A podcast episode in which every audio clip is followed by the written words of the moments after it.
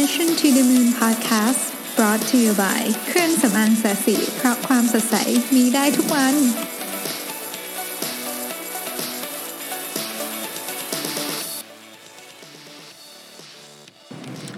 สวัสดีครับ ยินดีต้อนรับเข้าสู่ Mission to the Moon Podcast episode ที่ 62 นะครับ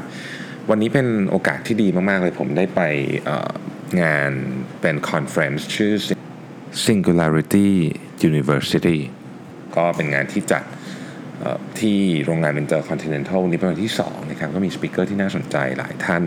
ต้องบอกว่า speaker น่าสนใจมากนะฮะแล้วก็เรื่องแบบมันมันเข้มข้นมากนะ จดกันแทบไม่ทันเลยนะฮะคือคือเหนื่อยอะฟังแล้วเหนื่อยต้องใช้คำนี้นะฮะแล้วก็หลายท่านที่ได้มีโอกาสไปร่วมงานก็คงจะเห็นด้วยกับผมว่าฟังแล้วเหนื่อยจริงๆนะเพราะว่าเรื่องที่ที่คุยก็ค่อนข้างที่จะมีสาระมากๆนะครับ มีทั้งคือเขา ธีมหลักก็คือเป็นเรื่องของการเปลี่ยนแปลงของโลกนับต่อจากนี้ไปนะครับ ซึ่งวันนี้วันที่สองนี่ก็พูดพูดในหลายอินดัสทรีนะครับ ตั้งแต่เกษตรพลังงานนะครับ อะไรอย่างเงี้ยซึ่งการผลิตภาคการผลิตด้วยอะไรเงี้ยซึ่งเนื้อเข้มข้นมาก แล้วก็จดกันเหนื่อยนะฮะจดกันเหนื่อย ก็สนุกดีครับเป็นประสบการณ์ที่ดีนะฮะ ก็วันนี้อยากจะมาเล่าให้ฟังถึง session หนึ่งจริงๆจริงๆ คงจะมาเล่าเกือบทุก session นะแต่ว่าวันนี้ขอคุยถึง session หนึ่งก่อนนะครับ ซึ่งเป็น session ที่ไม่มีเอ่อ presentation เลยนะครับ เพราะฉะนั้นต้องตั้งใจฟังมาก แล้วก็ตั้งใจจดด้วย เพราะว่าไม่มีรูปให้ถ่ายเลยนะครับผม คนพูดเนี่ยชื่อ John Hagel นะครับ ซึ่งเป็น co-chairman ของ Deloitte Center for the Edge นะครับ ก็เป็น management consultant เป็นนักพูดนักเขียนนะครับ เป็น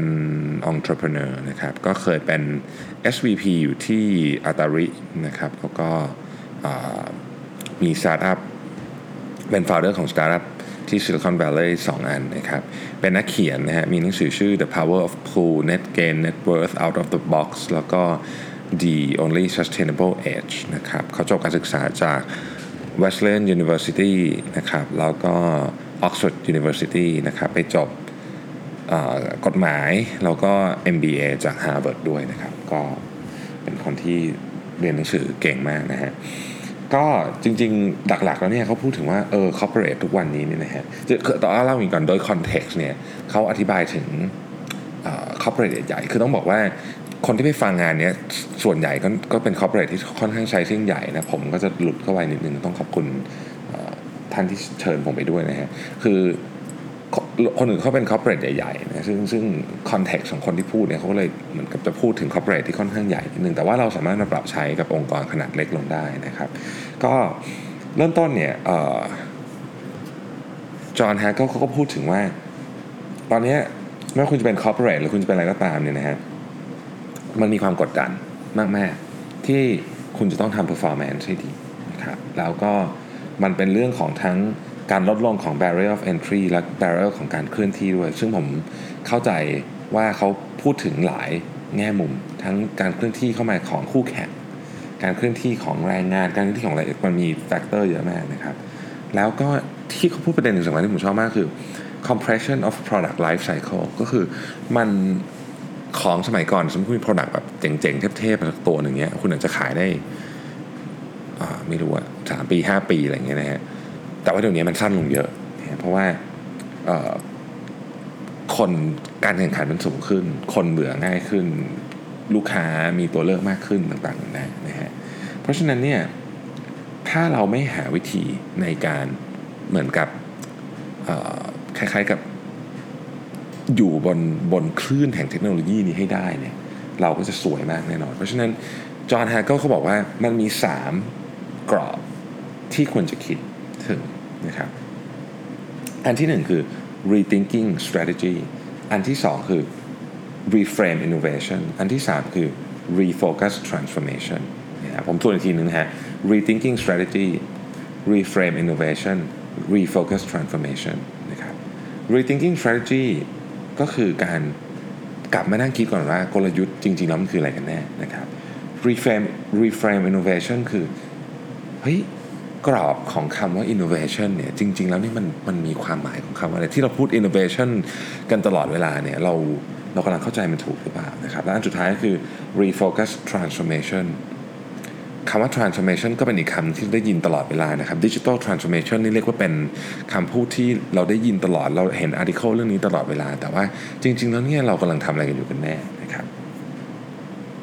ซึ่งประสบการณ์ที่ที่ John Hagel เขาเอามาเอามาพูดให้ฟังในวันนี้เนี่ยซึ่งมันเป็น talk ที่ไม่ยาวมากก็ประมาณสักครึ่งชั่วโมง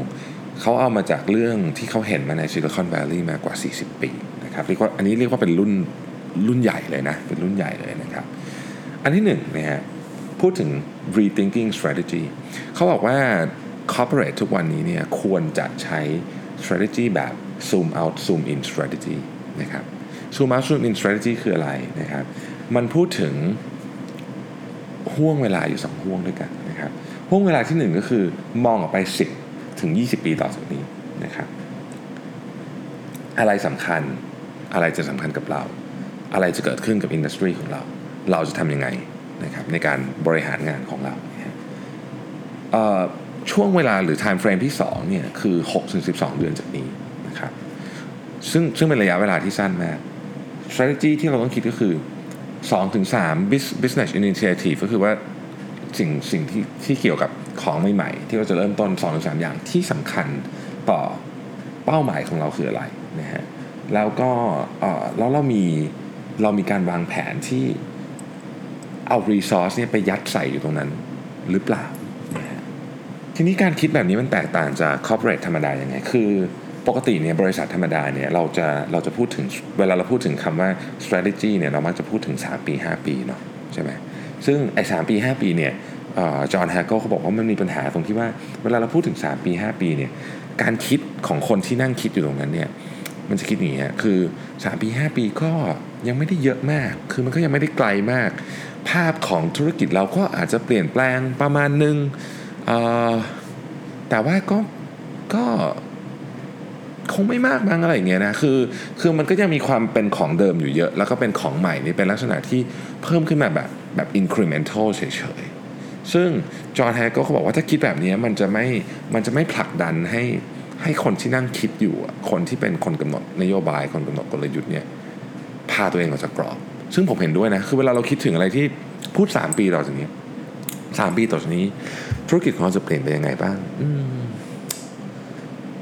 มันก็คงไม่เปลี่ยนเยอะอะคงเปลี่ยนนิดหน่อย คืออันนี้คือถ้าเกิดเราเราเราคิด 3 ปีมันมันจะได้framework มาประมาณนี้ แต่ถ้าเราถามคำถามใหม่บอกว่า 10 กับ 20 ปีต่อจากนี้ธุรกิจคุณจะเปลี่ยนไปยังไงบ้าง โอ้โห คืออันเนี้ย สิ่งแรกที่เรารู้แน่ๆคือมันไม่มีทางเหมือนเดิมอะเพราะฉะนั้นมันจะต้องใช้พลังเค้นออกมาเยอะมากว่า ต้องมานั่งคิดกันจริงๆว่าธุรกิจของเราเนี่ยจะเปลี่ยนไปอีท่าไหนกันแน่นะมันก็จะผลักดันผู้บริหารทั้งหมด หรือ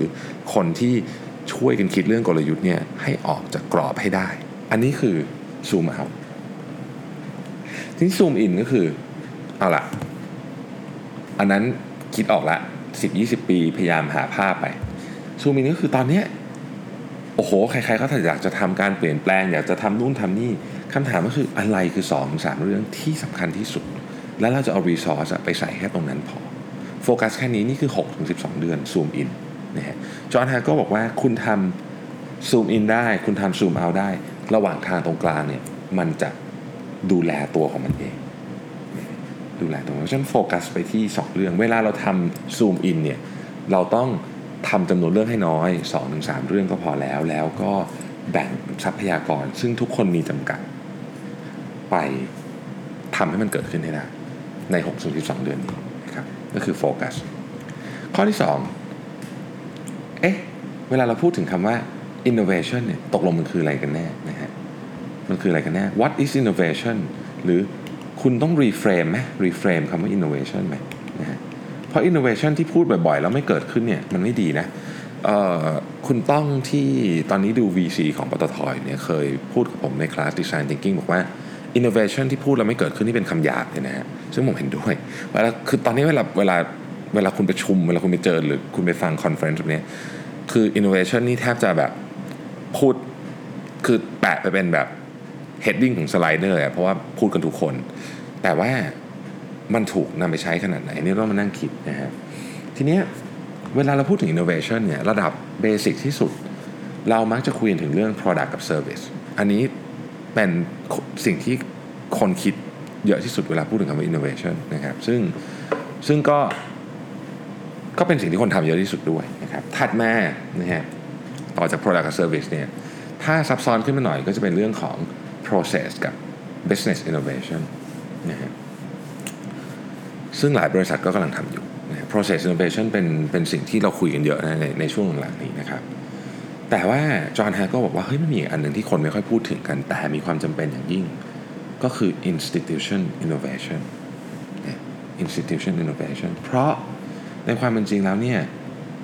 เรามี institution ไปทำไมตั้งคำถามนี้ก่อนนะครับหนึ่งในคำตอบก็คือว่าเพราะมัน scalable scalable เนี่ยมันไม่ใช่ scalable เฉพาะเรื่องของ ในแง่ของการผลิตหรืออะไรอย่างนี้ แต่ว่าเรากำลังพูดถึงในในในเฟรมที่เรากำลังพูดถึงเนี่ยมันคือ scalable learning scalable learning เราจะสามารถเรียนรู้ได้เร็วขึ้น เมื่อเราใส่วิธีคิดแบบนี้เข้าไปในใน